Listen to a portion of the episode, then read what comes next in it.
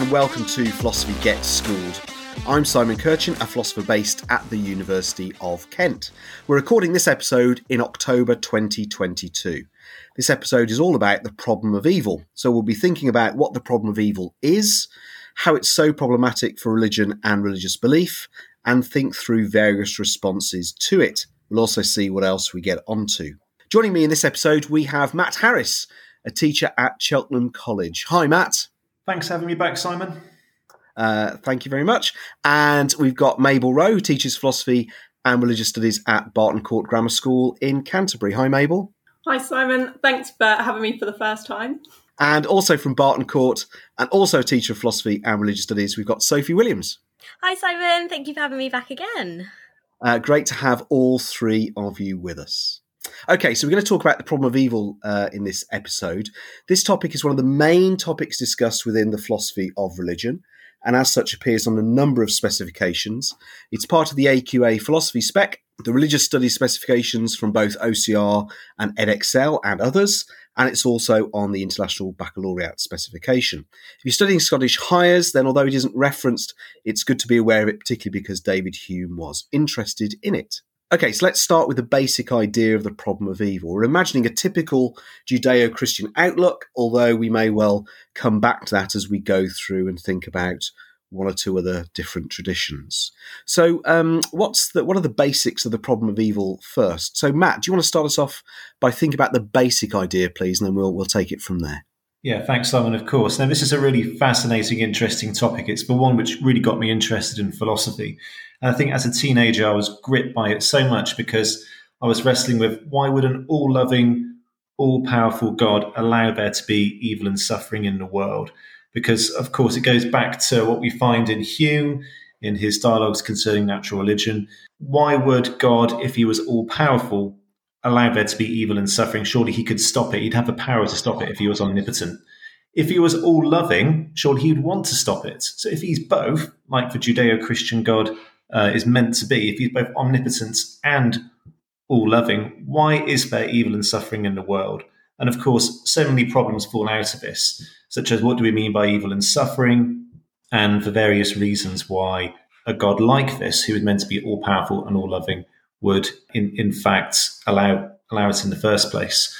So this can become a very problematic for theists um, in two different ways. One is, of course, the logical problem of evil, which is most famously formulated by J.L. Mackie in his 1955 article "Evil and Omnipotence." this is meant to be a hard disproof of this theistic God, uh, where you have what's known as the inconsistent triad of God being all powerful, all loving, and evil and suffering existing. They're logically incompatible. As soon as you use one of the theodicies or possible ways to get around this problem, then you're out of the logical problem and into what's called William Rowe's evidential problem of evil. Not that it's a hard disproof of the existence of God, but it just makes this theistic God of omnipotence and benevolence implausible. There's either too much evil and suffering, it's too bad, or there's pointless, dysteleological evil and suffering. In other words, uh, evil and suffering which has no use, has no point. So this just becomes difficult for the theist to get around um, in that sense, using their theodicies. But enough from me. So, what, what do people make of this? what do people make of the problem evil and suffering? Out of the many different various things I've, I've just mentioned, what, what different problems fall out of it, um, either in terms of definitions or, or possible avenues to explore? Uh, well, shall I jump in here? So, um, likewise, I was really sort of fascinated. I think this is one of the first topics that really got me interested in philosophy when I was sort of studying it for my A levels. And um, I think almost before we sort of come on to the logical and the evidential prob- problems of evil, um, for me, I think it's sort of my sort of interest sort of lies in the, the different types of evil that we're sort of dealing with. Um, so just to briefly sort of outline those. So we've got obviously natural evil, so things that um, are perhaps beyond human control, so natural disasters, for example. Um, and then you've got moral evil, perhaps the, the actions that humans are responsible for, um, like lying or stealing or murder even. And it does, it raises huge sort of problems for, for um, people um, having like a theistic um, or traditionally Judeo Christian understanding of God, of how can he be loving and allow these things to happen to um, his creation. And in many ways, I think that this is perhaps one of the most important questions that we can sort of have about God. I think that students really find this when they're studying it is that this is one of the big questions that they've often had um, in, about God's existence. Is this this logically possible when there is this huge glaring problem in front of us? Um, you know, I find that students often really want to have this sort of conversation and um, see what type of resolutions there are to it. And sort of when it comes to this distinction that we make in evil um, of there being natural and moral, um, one of the conversations that always comes up is, you know, are humans just responsible for moral evil? Um, what if there is like a predestination that God has determined which actions I'm going to take and not? Um, and likewise, could humans actually be responsible for some of the natural evils that happen? So um, humans' impact on climate, on the climate, for example.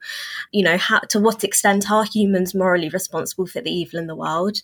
Um, and to what extent, to what extent does God actually have an ability or a power to be able to intervene in our day to day lives? So, yeah, raises a, a whole load of problems to sort of get to grips with. Um, yeah, I, I agree. I think, especially for kind of modern critiques of religion, problem of evil comes out as their kind of big talking point. Like if you look at Dawkins or Hitchens or even people like Stephen Fry, who aren't you know known for critiquing religion, they will kind of critique this idea of either God shouldn't allow evil or God is evil and therefore is not this kind of classically theistic idea that kind of Christians have. But it seems to be kind of a relatively new world idea. So, you know, Mackie publishing it, you know, mid 1900s.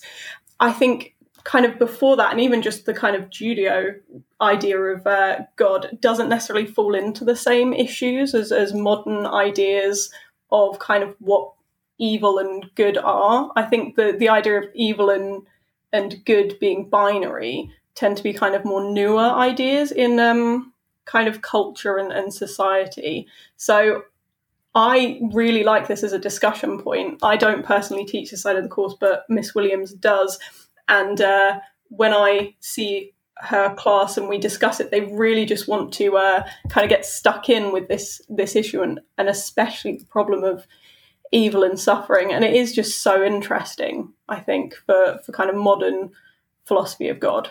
I think it's really interesting there when you mentioned about how um, evil is kind of a more modern issue. I, I completely agree with you there, Mabel, because if you look back, you know, Jean-Luc Nancy, he published a, a, work about 15, 20 years ago, I think it might have been, and he tries to trace the concept of evil. And he says that if you look into um, evil prior to about the first half of the 20th century, it wasn't really a very important topic, and people were attributing evil mainly to just things going wrong, systems breaking down.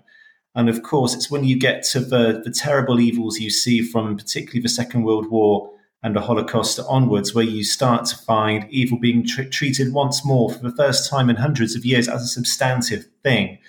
And hence why you find in the latter half of the 20th century and the first part of the 21st, language such as axis of evil, evil empire, those sorts of things.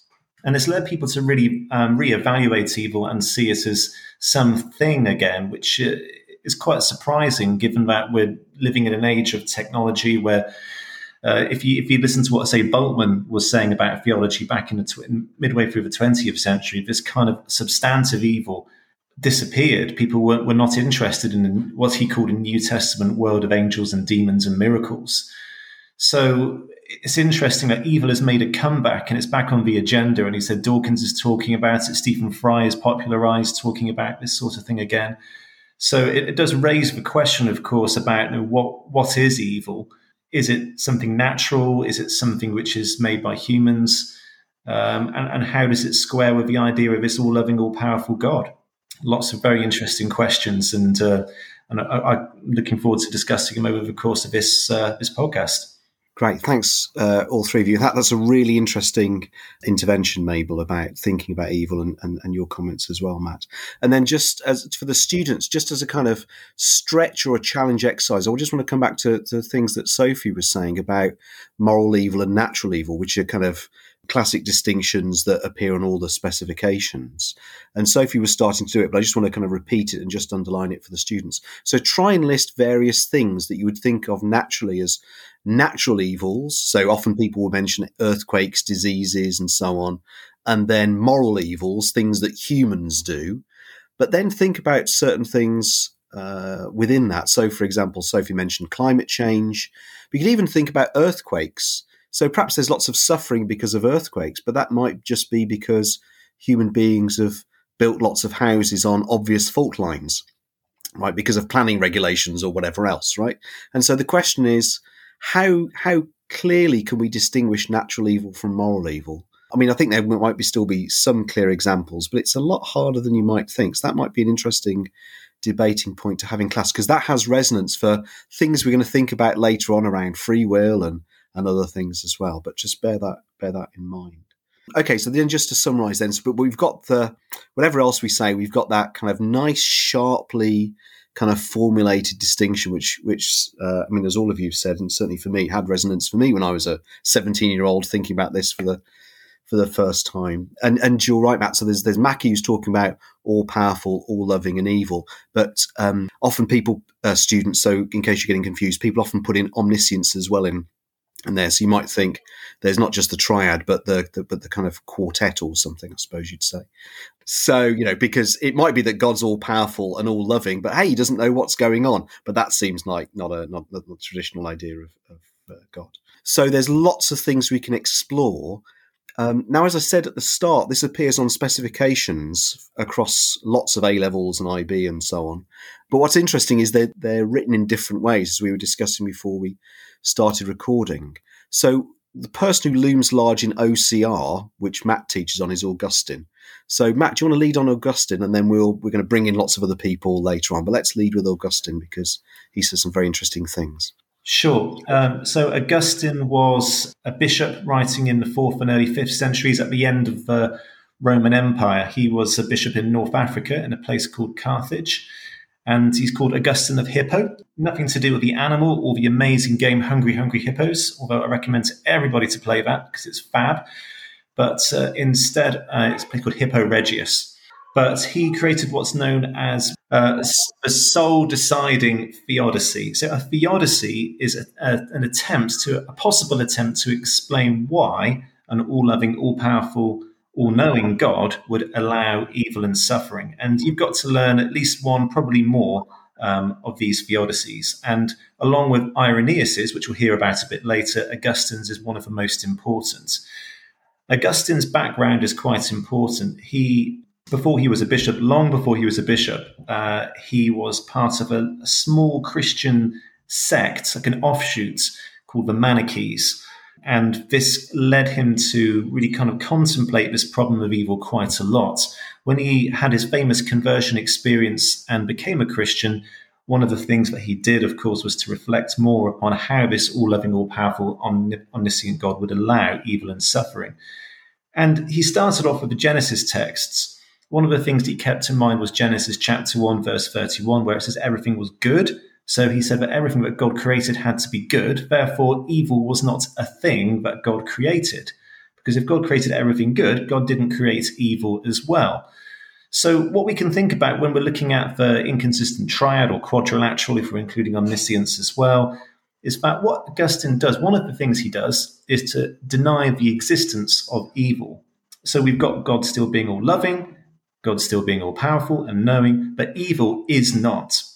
You get some commentators, such as the theologian Herbert McCabe, saying that this is not what uh, Augustine was trying to do, but he wasn't trying to deny the reality of evil. But really, this is what Augustine was doing. Um, a good way to think about it is through the lens of the modern, postmodern philo- uh, philosopher Gianni Vattimo. A quote from um, Vattimo's work on evil is, and he's channeling Augustine here evil is not, but happens. I was going to repeat that because it's quite a useful way to think about what both Vattimo and Augustine was saying. Evil is not, but happens. So, in other words, evil is not a thing, it's not stuff, it's not reality, but people do evil. And this leads to another crucial part of what Augustine was talking about here that it's often given way to what's called Augustine's free will defense. In other words, evil came into the world not through God. It wasn't something that God created because God only creates good. We know this from Genesis. Instead, evil happens, it comes about through the misuse of the free will that God gave to Adam and Eve. When they disobeyed him, when Eve ate the apple and then encouraged Adam to do this, or sorry, when Eve encouraged Adam to eat the apple, that we find, of course, in Genesis chapter 3, what's called the fall of humanity, then that's when evil comes into the world. And this is where it relies, this is one of, one of the weaknesses of Augustine's approach. It seems to rely on quite a literal reading of the Genesis text.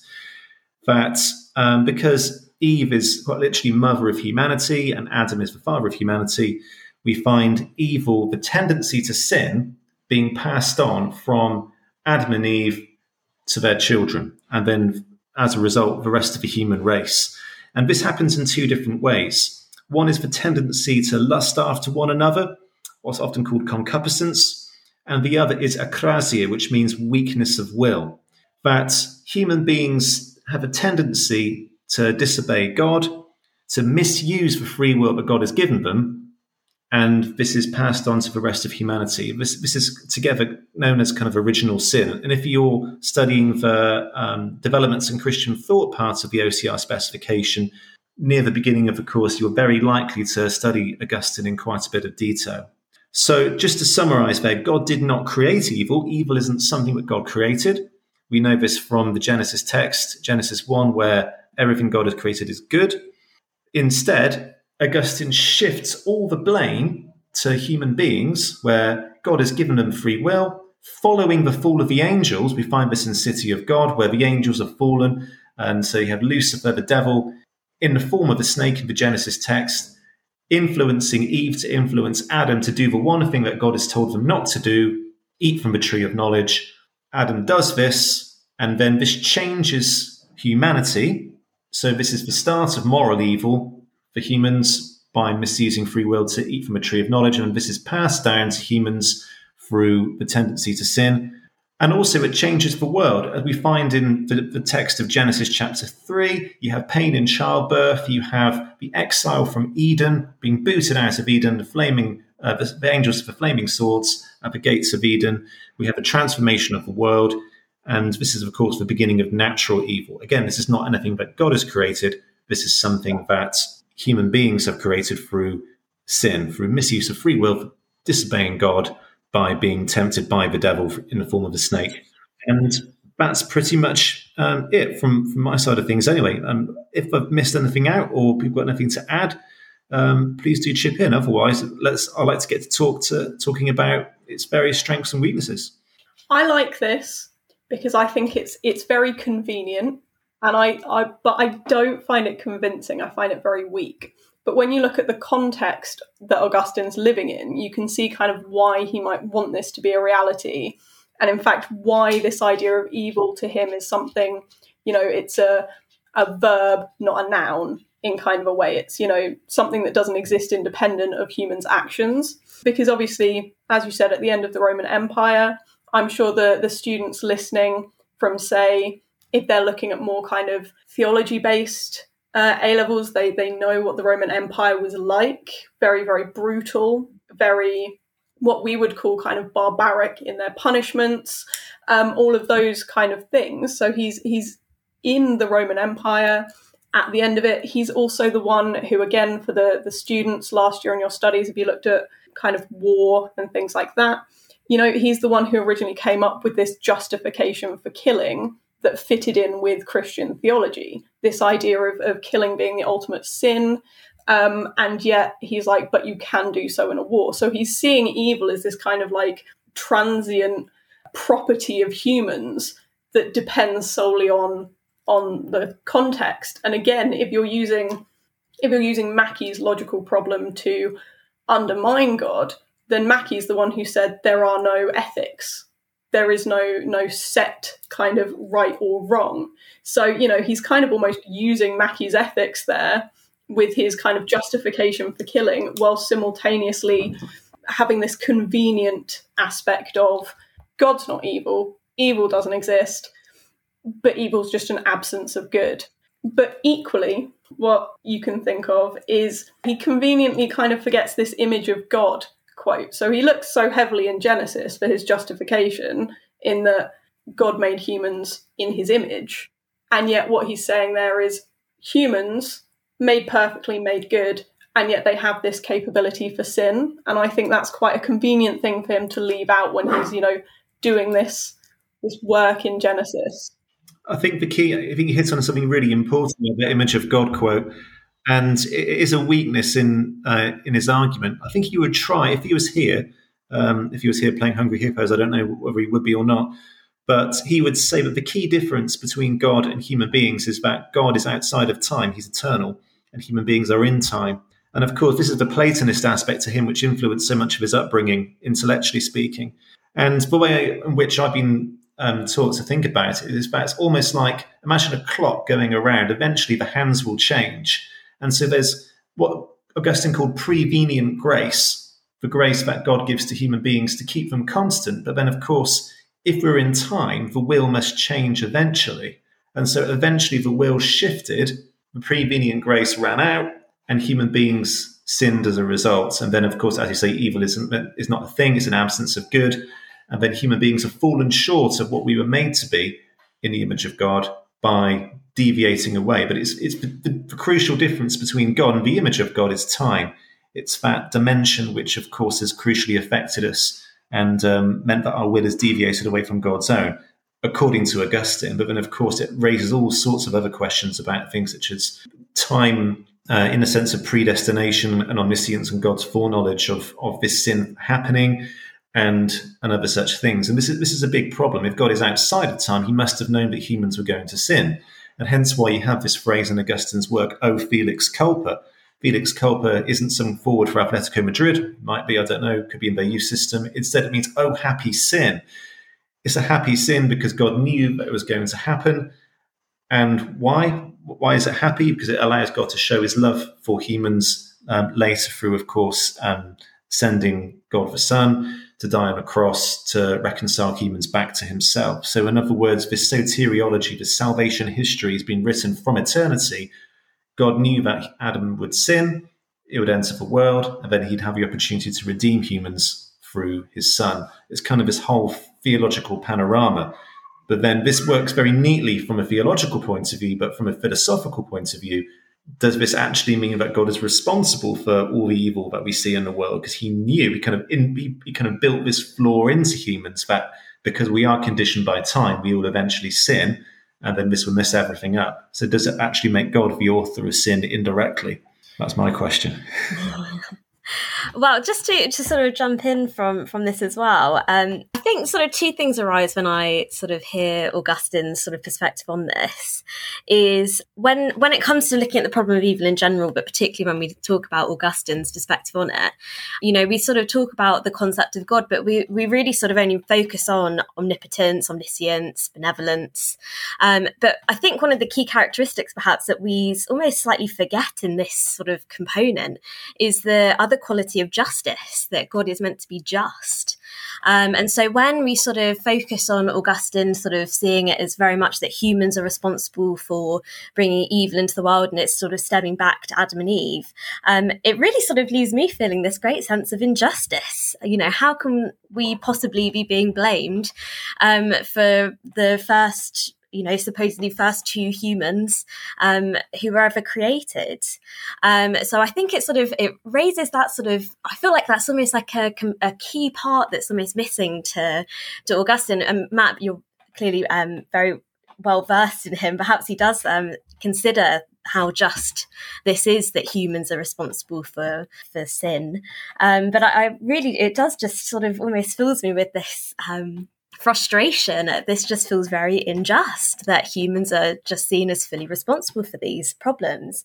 Um, and Mabel, I don't know if you wanted to sort of jump in on this, but I think Islam, when we start to look at the sort of Islamic tradition, has a very different sort of perspective on this and doesn't, you know, does take ju- um, the quality of justice in relation to God into consideration um, and highlights the fact that it, you know, humans are not being punished. No one's ever punished for someone else's sin um, because that wouldn't be what a, a, just and loving God would do. Um, now, that doesn't necessarily get around the problem of evil as such. It doesn't necessarily give us uh, an overall solution. Um, but I think it certainly highlights an, an issue here with Augustine that he's really highlighting, I would say, God to be someone who's quite unfair um, and isn't necessarily loving at all towards humans if he'd still be punishing people for this one sin. Uh, Mabel, do you want to come in then and just talk about the, the, the Islamic tradition?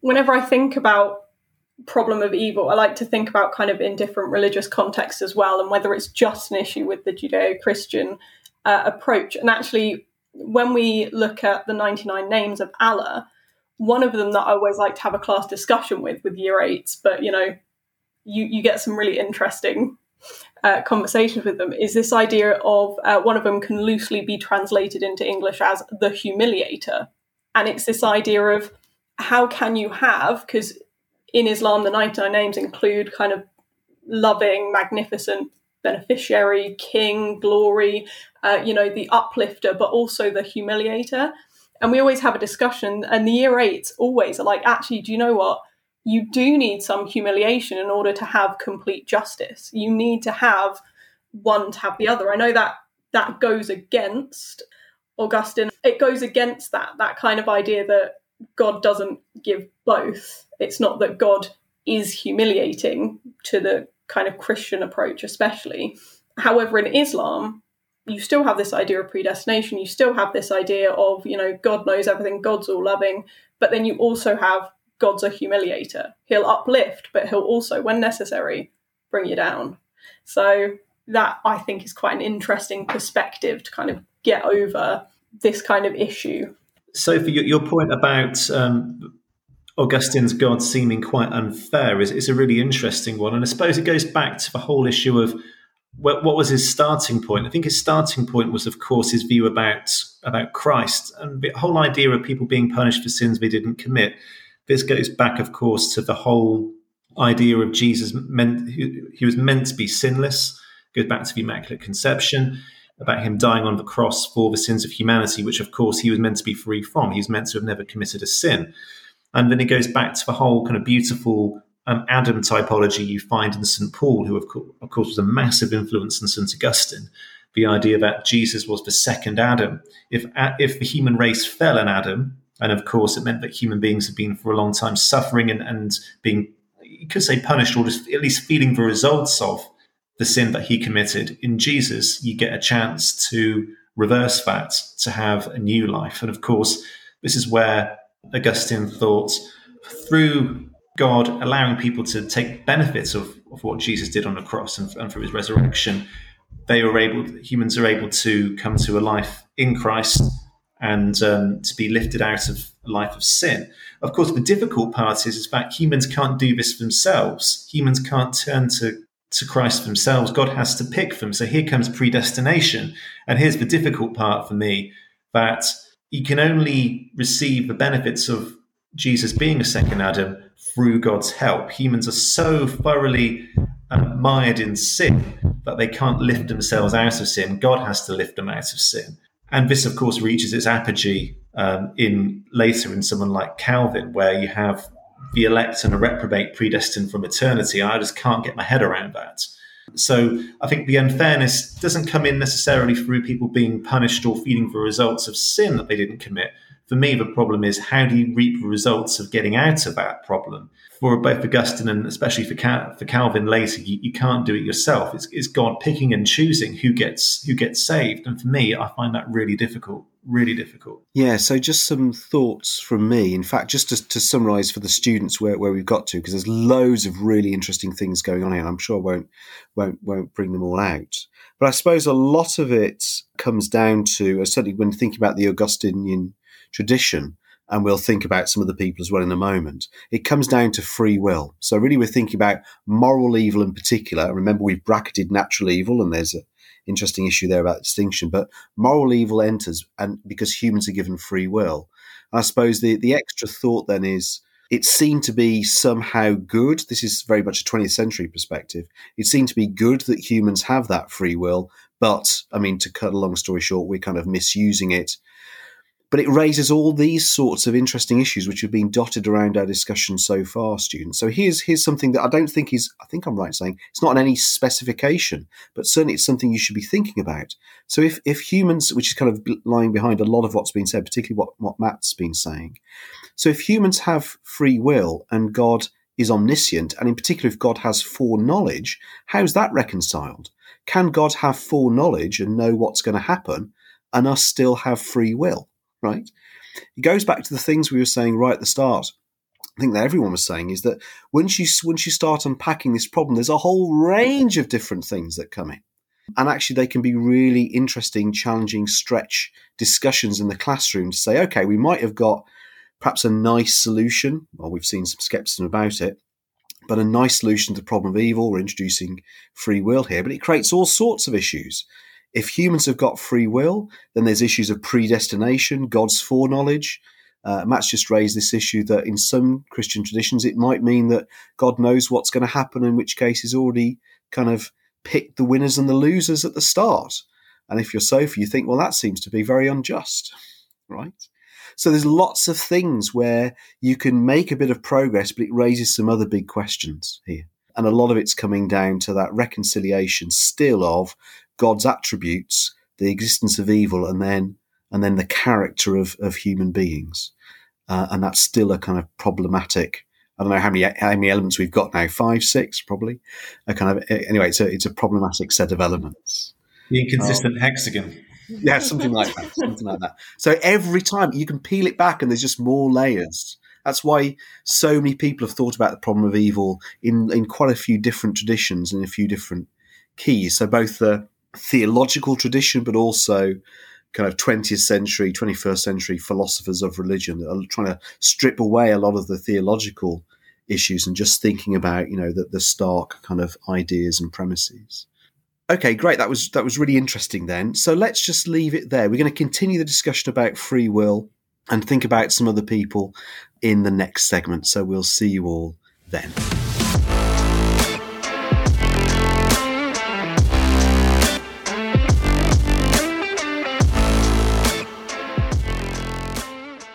And welcome back. Before we move into this segment, this is just to remind you to check out our website. If you search for my name, Simon Kirchin, K I R C H I N, you'll find my personal website.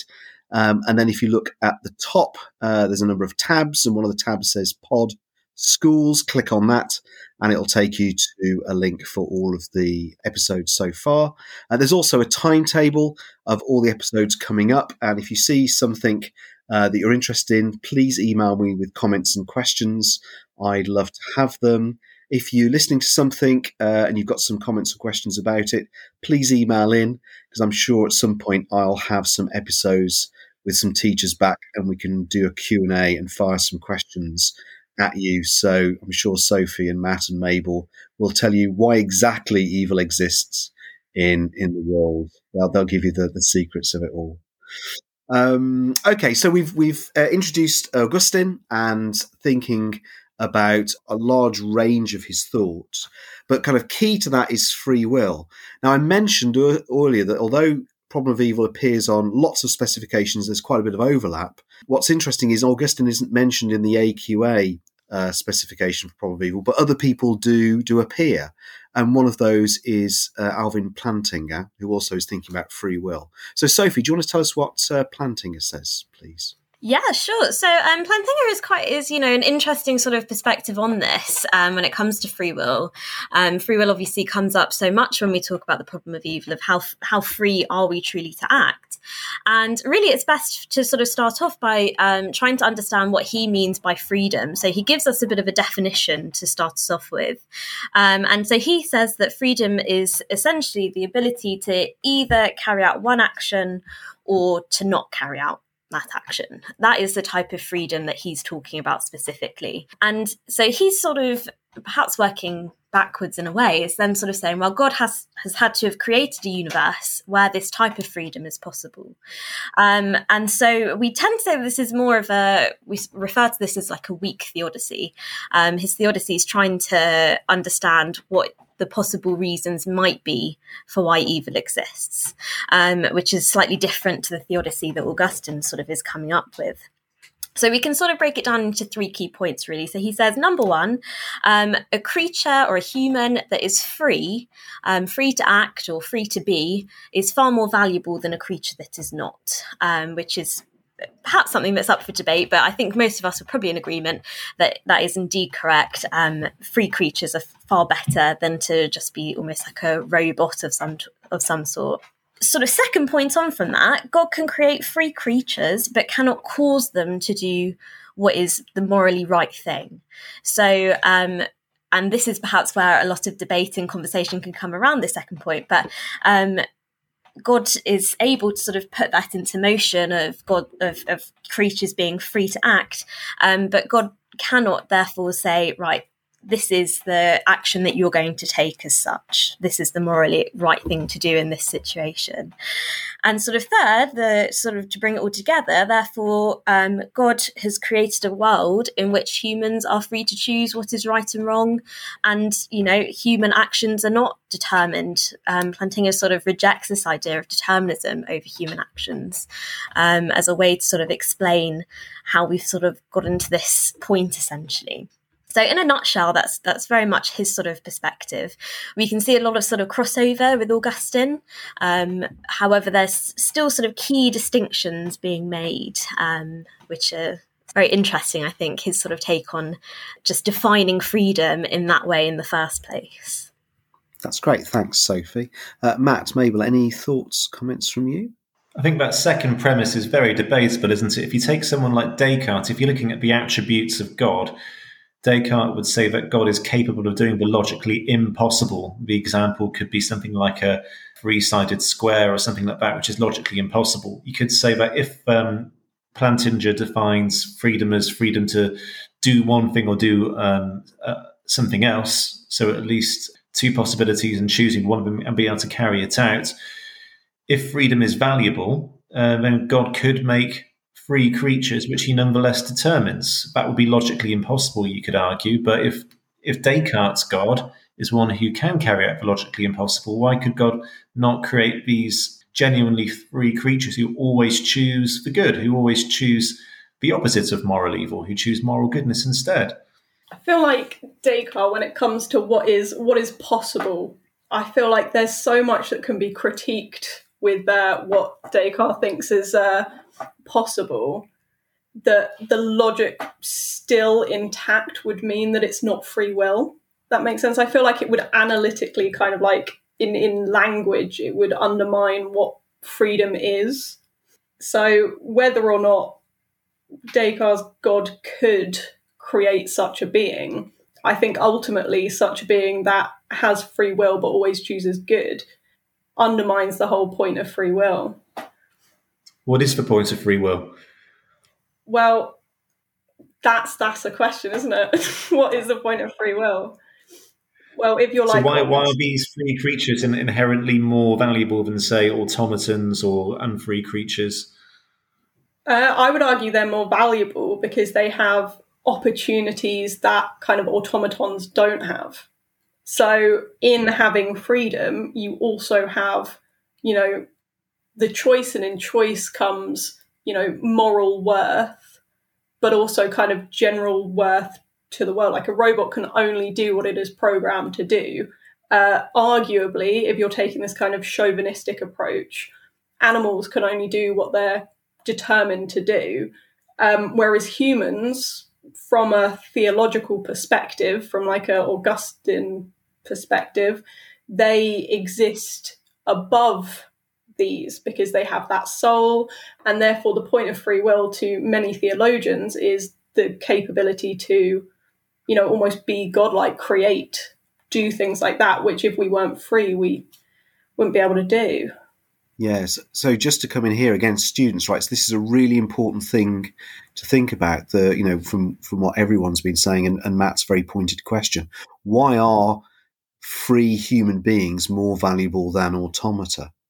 Uh, and we've just seen kind of one very important answer there, which is we're kind of well godlike in some respects, but us creating something or choosing something just makes it valuable. That was just a basic idea. There's also another tradition where we're actually free to, to worship God rather than uh, automatically worshipping God. Um, so there's value in, in coming to choose to worship God. That's an interesting one for me because it almost creates a like a, a, need in God. It creates like a lack in God that He needs to be worshipped. So then that undermines His omnipotence. I think for me, the, the choice thing is interesting about if we're made in the image of God and we have this capacity to create, that implies that freedom is something risky. It's, it's the risk of giving us freedom so that we can love each other, that we can create, we can worship God. But then you could say that might work at the level of, say, run of the mill evil and suffering. But when it comes to it, what Marilyn McCord Adams called horrendous evils, she wrote a very good book called Horrendous Evils and the Goodness of God. When you come to horrendous evils, genocide and other evils of that magnitude, is the risk worth it?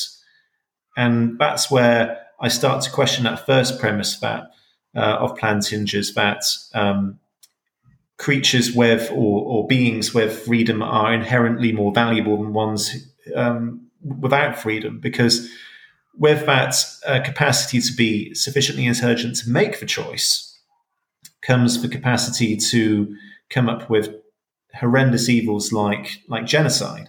So is is the um, capacity to create or to love or to worship worth the risk of um, creatures misusing this intelligence and ability to choose to create the, ma- the machinery and systems of genocide? Can I, when I was uh, thinking about you know this topic, one thing, one of the first places I went to was I've got this source sheet of quotes from Holocaust survivors on kind of why they still believe in God, and there are a couple of uh, quotes in that there was quite a famous one where basically uh, Rabbi Jonathan Sacks says, you know, Jewish faith is not about believing uh, the world to be other than it is. It's not about ignoring the evil, the darkness, and the pain. It's about courage, endurance, and the capacity to hold fast to ideals, even when they are ignored by others, which kind of gives this real life example of that idea that free will is valuable because then you also have the choices uh, to overcome the evils, which I always hate saying this because obviously things like genocide are so difficult and so upsetting. But if you have that theistic view, you have a view that's an eternal one. So even if you suffer a great evil in this world, you will then kind of almost get the reward for an eternity. So it's that idea of, of keeping faith despite, you know, all the horrors of, of this plane of existence. Yeah, uh, it's interesting how theologians have reacted differently to events like the Holocaust. You have, of course, the Jewish theologian Richard Rubenstein saying that God died in Auschwitz. You also have a very good essay by Hans Jonas, The Concept of God, um, after after Auschwitz. It's interesting that Jonas takes a different view rather than focusing on anthropology and the, the whole idea of, okay, what does it mean to be human? And why do we have these choices? Why do we have this capacity to create so much evil and suffering? Jonas instead changes the theology and says, okay, we, we now need to have a God who suffers alongside humans, who isn't omnipotent. So, in other words, if we try to link this all the way back to the way in which the problem of evil and suffering is, is framed, the inconsistent triad, or however you want to call it, what Jonas does really there is, is to say, okay, we're no longer going to say that God is omnipotent. God doesn't have to be all powerful.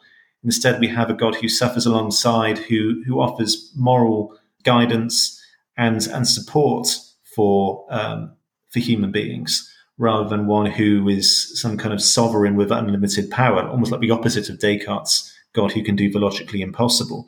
But for me, the question is, okay, if you lose the concept of omnipotence, what else do you lose? And, and so, does God need to be omnipotent? What do people think? You could bring in Augustine's idea of the Trinity in here, uh, and you could bring in that kind of idea that that almost God is in those roles. So you've got the human side of God, and then you've got the kind of sovereign side of God, and you've got the God alongside humans all in one with the Christian God, because that's it's that idea of you know he can be all these things, he can suffer alongside, but also be all powerful. And so, kind of looking at uh, Augustine's piece on the Trinity, you can kind of see how he would fill those gaps that kind of come up, as, as you said, with this idea of a suffering God. Yeah, I think um, you know to sort of come back to to what you were saying, Matt, about you know how important is omnipotence, and you know it's sort of making me think about um, Mary Mid- Midgley's response to the problem of evil an, from an atheistic perspective, um, and she sort of says that actually this, the whole problem of evil is nothing to do with God; it is it is just to do with humans. Um, it is to do with um, humans and how they choose to act. And um, she sort of says that actually evil happens when two failures take place. So you've got the followers, those who just allow evil to happen, and the instigators, the ones who actually carry out the evil acts. And so, in many ways, you know, in that sense, obviously coming from that atheistic perspective, it doesn't matter what qualities God has, because she's sort of saying that actually God isn't even the question here. The thing that we should ultimately be focusing on um, is the role that humans have have to play in this. Humans are responsible for the suffering, and you know, talking about um, the examples of genocide, for example, when we were talking earlier about the distinction between natural and moral evil, um, we do start to see that as more and more sort of evident. I think a lot of the time I find that to be the discussion in in the classroom is that actually, you know, this isn't a God issue. This is a human issue. The problem of evil. I think it is. A, it's very much a human issue, um, indeed, in terms of how we run society, in terms of how human beings are. But if you were religious, and of course, a good portion of the planet um, claims to be uh, a theist of, of one sort or another. So, for the people, particularly people who are monotheistic, how does the human issue reflect on God?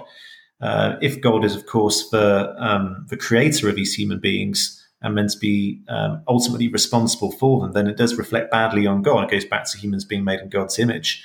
But then, can we can we just say that if, if we reject the idea of God uh, being omnipotent in the first place? Does this solve a problem of evil? What, in other words, what do we lose, if anything, if we say, okay, there is no inconsistent triad?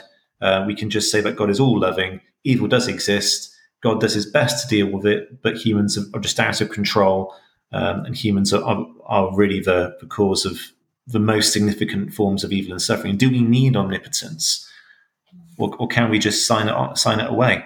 Mm, I think um, theologically, it feels almost sort of wrong to try and suggest that God wouldn't have omnipotence. That feels almost like one of the the core the core parts to God when we talk about him in that sort of traditional Judeo-Christian senses. And you know, if he wasn't omnipotent, then how would he have been able to have created the universe in the first place?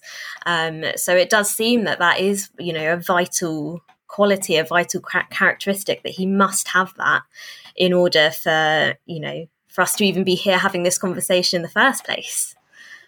I think Mabel, going back to your point as well about kind of a, a hereafter as well. If if God is omnipotent, then He can. If we're looking to, to hereafter to almost compensate people for all the suffering they've experienced, if God isn't omnipotent, but He can't guarantee that that kind of faith and trust we have in God might be misplaced if He cannot guarantee some kind of better heaven, some kind of better hereafter.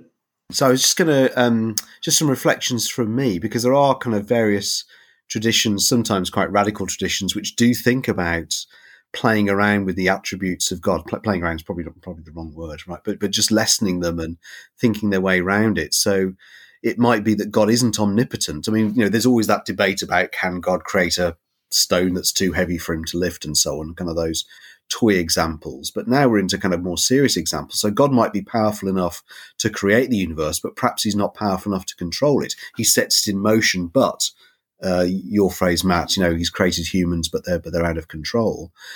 And I suppose then the thought is going back to to Sophie's thought. It's not traditional th- theology, but it might be that God is still powerful enough that He's deserving of worship and, and faith. And similarly with omniscience, I mean, I've already raised the the issue that God might know quite a lot, but he might not have foreknowledge.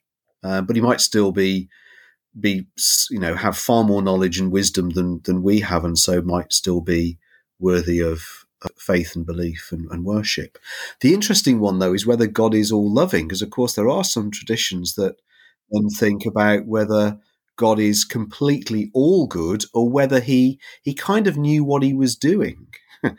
and and uh, so it's very much not the Augustine tradition that you introduced us to, Matt. You know, right at the start, where God did know that evil was coming into the world and He did create it, um, or so suspected that uh, there was a chance that the evil would come in and, and bad acts, and uh, but He was okay with that. And so it's probably interesting for students to think, you know, if you lessen or weaken any of the any of the uh, the main attributes of God, can he still be worthy of worship? Can he still be like the God that we're used to? And is that I mean it might then solve the problem of evil, but what does that what does that leave us with? And that's another interesting exercise. Um, I think. Fine. Can we have, have, a quick detour into that? So we, have already tried to do away with omnipotence. What if we do? What if we do away with the idea that we find from say Aquinas, in particular, that God, by his very nature, is good, that he's benevolent. Interesting um, one to think about this. If, if, you have someone like Luigi Pareyson, who's a little known 20th century Italian philosopher, and he wrote near the end of his life quite a bit on the problem of evil. So we're talking the 1990s here. And he said that God, by his nature, cannot be good because he drew upon Hume's fact value distinction. You cannot derive an ought from an is. So he tries to keep those two things separate. God is, and so therefore God cannot have like a moral imperative built into him. He also said that God cannot be compelled to choose good. So he cannot be he cannot choose good from necessity. So what Pareyson said is that with his version of God, God by his nature is not good. So you cannot say God is good. He is by his nature neutral He's not compelled to be good, so he freely chooses good. Pareyson said that God's got all the different possibilities of good and evil and everything in between in his mind, but then God chooses to do good. As humans are created in the image of God, we also have those possibilities in our mind. But a bit like the devil in, say, Augustinian theodicy and within the biblical tradition, humans, like the devil, become arrogant we want to try to be like God, um, but we mess up. We're finite. We're not as powerful as God is, and not as uh, wise and omniscient as God is. And so we we choose evil by mistake uh, in order to try to become like God, more like God. So God is not by nature good, and Pareyson said he cannot be forced to be good. So he willingly, freely chooses to be good. Humans made in God's image we choose one of God's untapped possibilities, and instead we uh, end up choosing evil. And that's what we find with Adam and Eve and also with subsequent humans. What, what do we make of that? Does this get around the problem of evil, or does it store up other problems? I think that it's it does it sort of creates a whole load of, of problems, doesn't it? You know, we do tend to sort of um, associate God with being the wholly good being, um, and we sort of see that throughout sort of um, philosophies around you know the concept of God.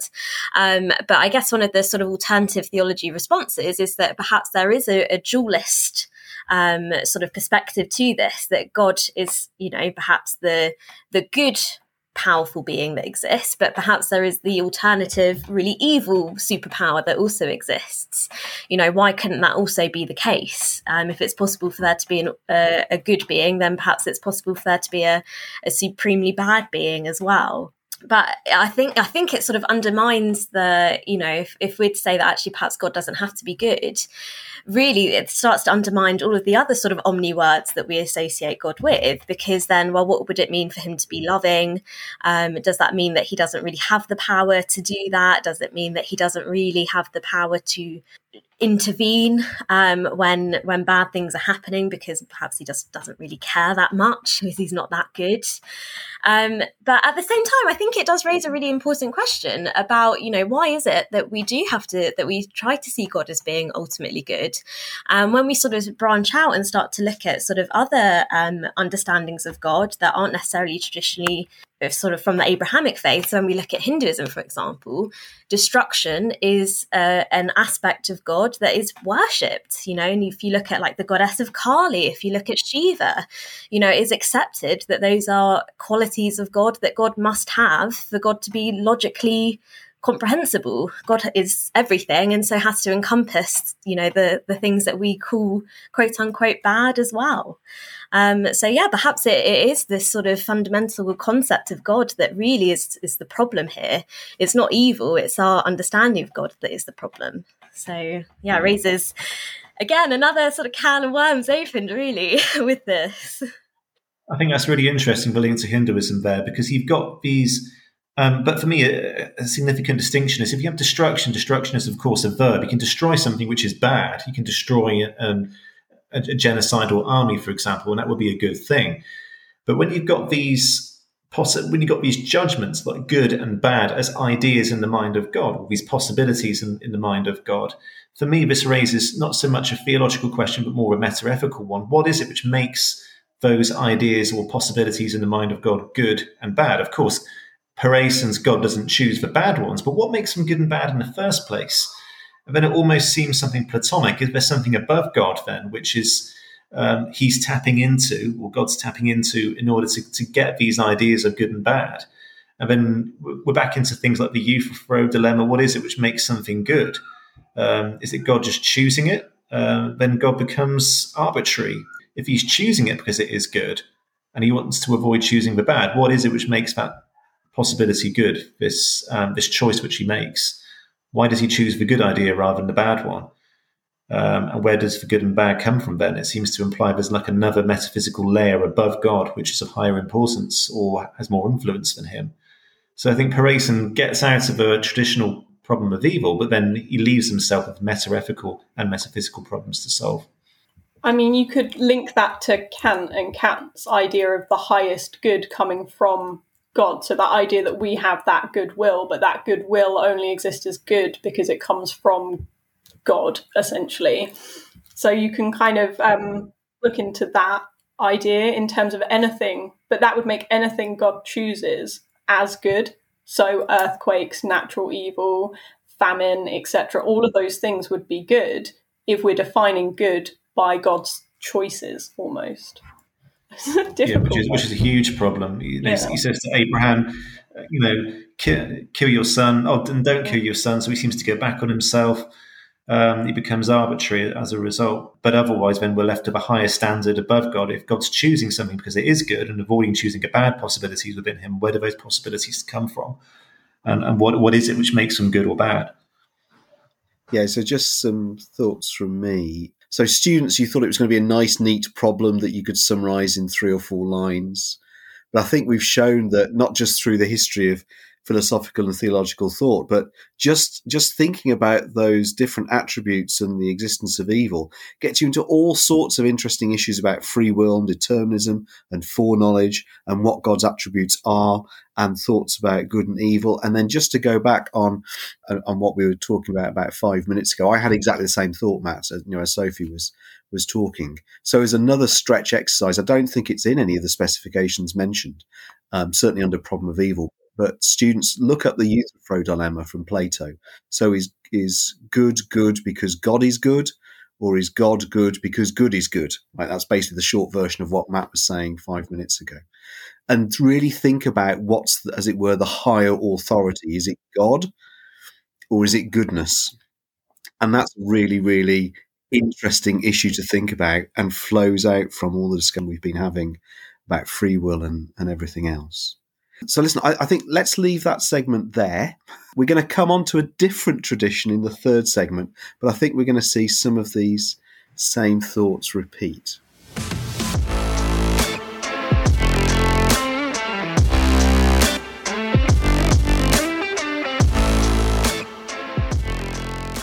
And welcome back. Okay, so we've introduced the problem of evil. And we've thought about uh, free will, we've thought about Augustine, we've thought about Plantinga, we've thought about a whole host of other things that uh, come out of uh, thinking about the problem of evil. We're now going to think about a, a slightly different tradition and a set of ideas. Um, and Sophie, you're going to introduce this for us.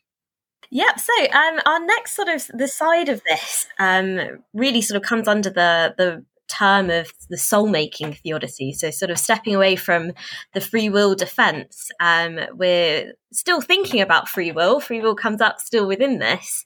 Um, but this really starts off with um, Irenaeus. So, Saint Irenaeus writing um, sort of between 100 to 200 AD different to Augustine. Obviously, they they have similarities. They're both Christian theologians, both philosophers, um, but Irenaeus sort of takes a, a, different perspective on why evil is happening. Um, and so to Irenaeus, evil is, is sort of um, something that isn't necessarily entirely something that humans are accountable for in the way in which Augustine perceives it to be. So to Irenaeus, instead, it's that the world and humans that exist within it are imperfect, but that is for a purpose. And that is so, so that we can reach our full potential of growing into good beings. So goodness is sort of out there beyond us and it's within our reach, but it's something that we have to um, go through life and go through experiences and deal with evil in order to reach that full human potential so a lot of sort of crossover in a way with um, Augustine and certain similarities, particularly the role that free will has within that. Um, you know, humans still within that are free to make the right and the wrong decisions, but it's it's almost seeing it as the the evil is happening for a reason. It's not that humans are just causing it. And Hick sort of picks up on this. Um, Hick also sort of coming from that Christian theological perspective, um, whose name sort of pops up again when we look at religious language um, for AQA and also pops up um, when we're looking at reasons for God's existence in the first place. And Hick really sort of um, takes what Irenaeus is saying and highlights the fact that overall, this actually, the fact that we experience that the sort of test of evil makes it so that we develop a more sort of valuable relationship, not only with each other but with God as well. Um, and it's it sort of links to um, the sort of idea that we often see in Christianity of trying to explain why evil happens. It's because it is a test. It's that God is perhaps trying to test you and develop your character and develop your skill. Because ultimately, and we sort of mentioned this idea before, is it valuable for us to be robots or not? Um, Hick and Irenaeus as well. What is the point of of being a robot. We have to have that free will. We have to be able to to make those decisions and to come up and face evil, um, because otherwise God isn't worth worshipping, and likewise we we wouldn't be worthy of reaching that full potential of goodness in the future. Great, thanks, Sophie. Uh, Matt, Mabel, any thoughts from you about that? I thought it was interesting that idea of, of a test because you know we've gone this far and we haven't mentioned you know biblical solutions of Job in the problems of evil, which I think is uh, it's quite impressive of us. Um, but you've got that idea of, of Job, and the whole point of Job is that God doesn't test us; we just don't understand God in the way that we think we do. So you know that idea of we're made almost imper- perfectly imperfect to, to Hick's. And then you've got this idea of we we develop and it allows us to build character.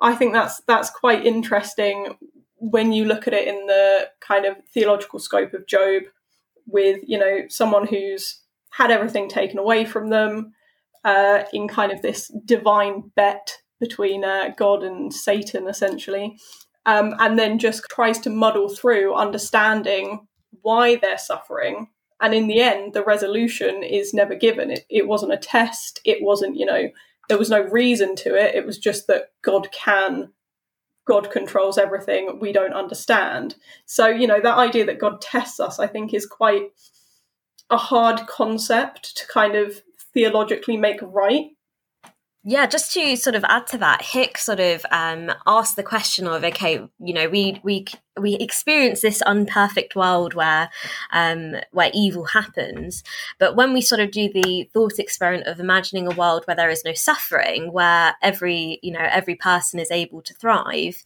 really it then becomes a question of well what would be the, the purpose of a life like that? Is that a world where anyone any human would truly be able to thrive? And it's sort of you know that world almost doesn't really sound that appealing to us when we really start to break it down and consider it.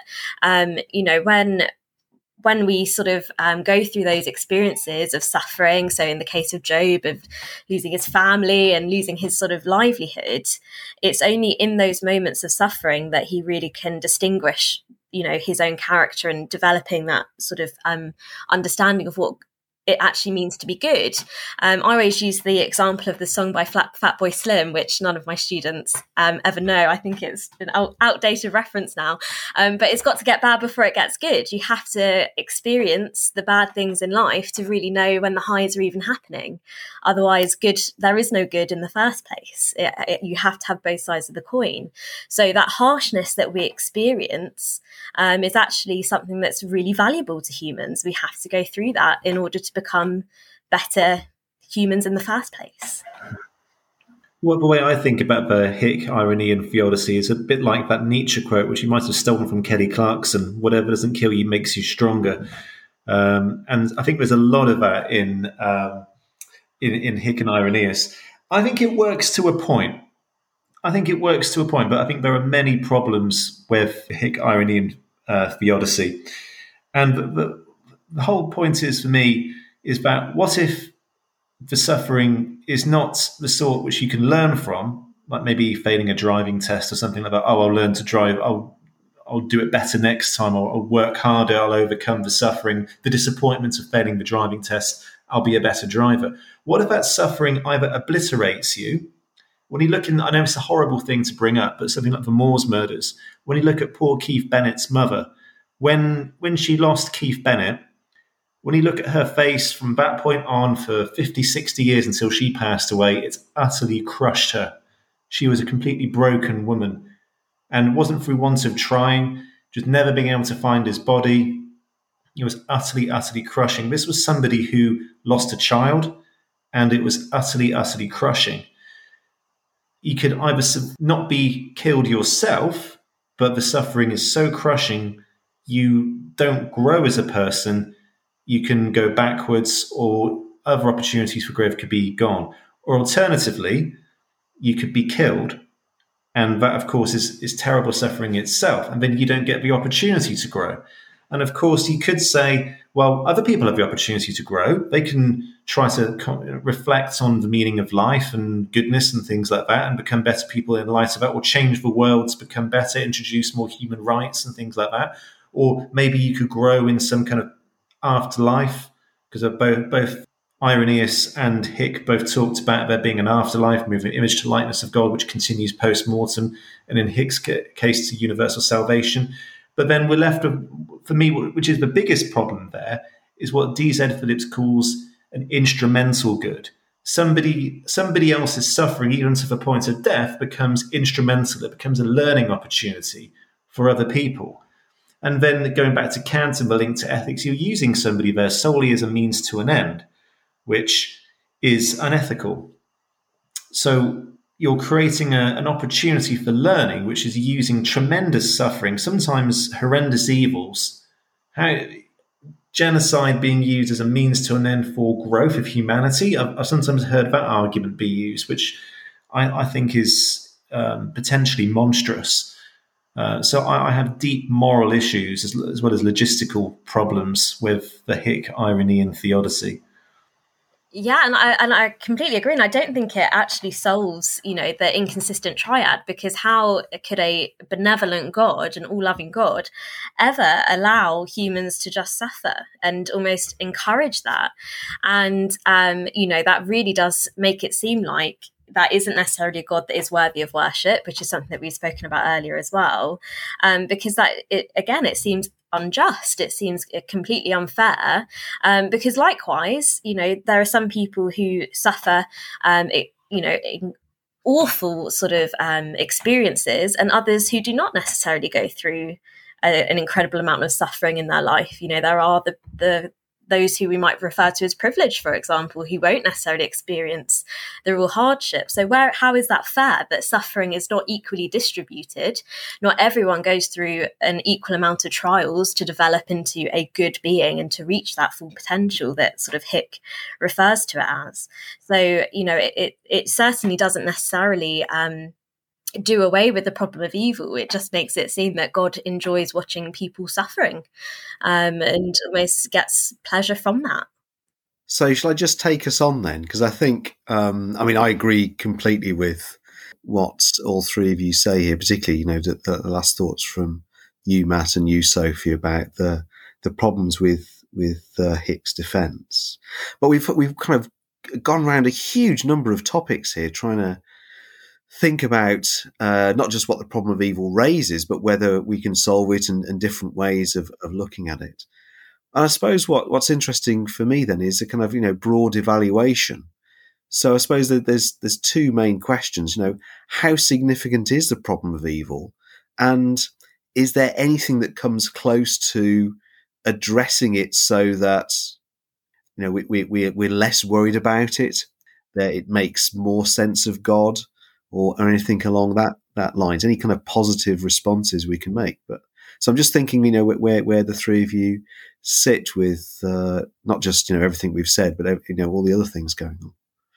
Shall I go first on this one? um, yeah i think i think the problem of evil um, from my sort of personal perspective it raises a huge number of issues when we look at the concept of god. And i think that's fundamentally what we sort of come back to is this concept of god that we're talking about is the judeo-christian concept. And um, really so much of it stems from trying to fit these characteristics together so that they logically work when we've got this problem of evil.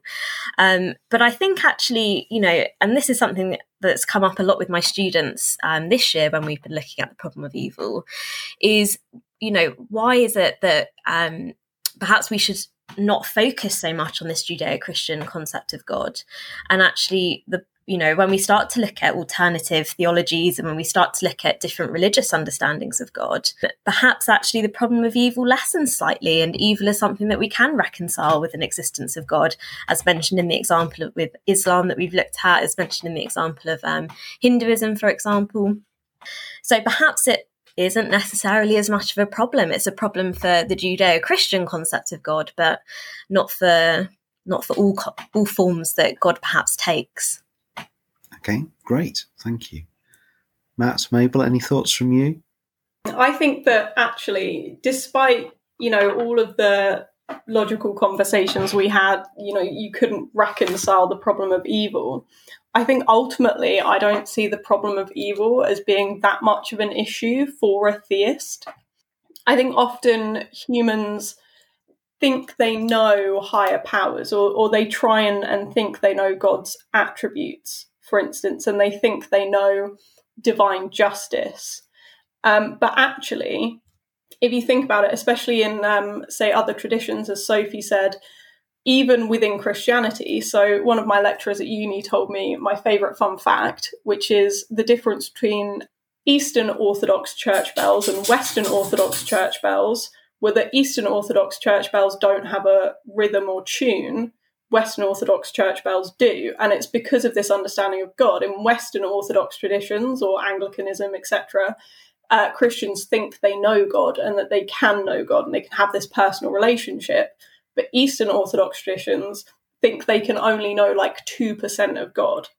They won't have such an issue with this kind of, or reconciling, tussling with this idea of God's justice. So I think if you, if you, you know, are a theist, and you have that kind of God has a plan for me mentality, I think the problem of evil just isn't really that much of a of a big deal to them. Unlike people who may already be kind of on the atheistic spectrum of, of religion, they're raised Christian, for instance, but they can't quite reconcile it. I think, you know, be a bigger issue for people like like that. Just purely because of this idea of faith, whether God allows evil or not, if you have a faith in an all loving, all powerful God, you've got a faith in an all loving, all powerful God. Does that make any sense? Yeah. yeah, yeah. yeah. Uh, Matt, any thoughts from you?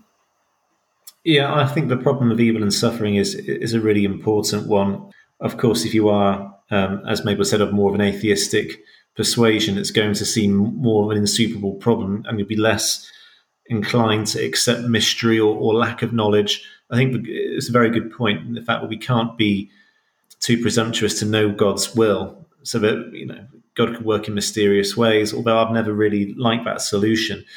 One thing I've, that's always um, prevented me from thinking of any any theodicy as persuasive is that it goes back to the problem of, of free will, and this is of course important to Augustine because we've got um, Adam and Eve really choosing to disobey God. To Plantinga, because that's the basis of his theodicy, and Irenaeus and Hick is the basis of that theodicy too, using your free will to overcome evil and suffering to become a better person in order to be ready for heaven. I just think to myself, logically, thinking about can- counterfactuals, if we have the concept of heaven, heaven idea of heaven is a place presumably without evil and suffering. Do we have free will in heaven? If we have free will in heaven, God could have created and can create a state in which we have both free will and a lack of evil and suffering. They're both compatible. If God could do that, why did he instead choose to create the situation which we have on earth? If God could have done better, then maybe God isn't omnipotent, or maybe God is not benevolent and would prefer to have the whole show of the whole tragicomedy of, of human existence. So the other way of thinking about it is maybe we don't have free will in heaven, in which case, why is free will even important if God will eventually lead us into a state where we don't have the capacity to choose? So again, if that is the case, why not fast forward and skip this whole stage where we are doing horrible things to one another and experiencing evil and suffering, and fast forward to the state, particularly if we believe in Hick's idea of universal salvation, where we're in a situation where all human beings are like automatons, but without experiencing evil and suffering. Either way, we have this problem that we're in this place at the moment where we seem, although it's not exactly an open and shut um, case where we that we do have free will and things are imperfect. If God could eventually create a place where things are perfect and we may or may not have free will. So for me, this this is a big problem using this idea of counterfactuals to explore the possibilities of, of God, heaven, and human free will or lack of. And, and so this this for me creates a, a big problem for um, a theistic idea of, of well of theism in relation to evil and suffering. Uh, thanks, Matt, and thank, thanks all, all three of you. Some really interesting thoughts, and in fact, very different takes on on where you are with problem evil, and you know, following our discussion. And so, you know, if you're a student, there's been a huge amount we've packed in here. It's not these simple kind of five or six lines. There's a load of things going on here. Just to go through some of them again, there's issues of foreknowledge and omniscience and free will and determinism. Matt's just introduced a really nice question um, you know, well, if we've got uh, free will here on earth uh, and we've got evil, then what's heaven like? What exactly is heaven like? Do we have free will in heaven? Uh, in which case, is it just a repeat of this? But it probably isn't. In which case, why are we going through this world in the first place? Some really good questions. But listen, let, us leave things there. And that was a really great episode. Thanks, all three of you. And I hope uh, you enjoyed it listening at home. We, we, should thank our guest, though. So, Sophie, thanks very much for coming on. Thank you so much for having me. Uh, and Matt, thanks for coming on again. Thanks for having me. Really enjoyed it. Uh, and Mabel, uh, thanks to you as well. Thank you for having me. Uh, and thanks to you for listening. Hope you enjoyed it. And I hope you listen to more of our episodes of Philosophy Get Schooled.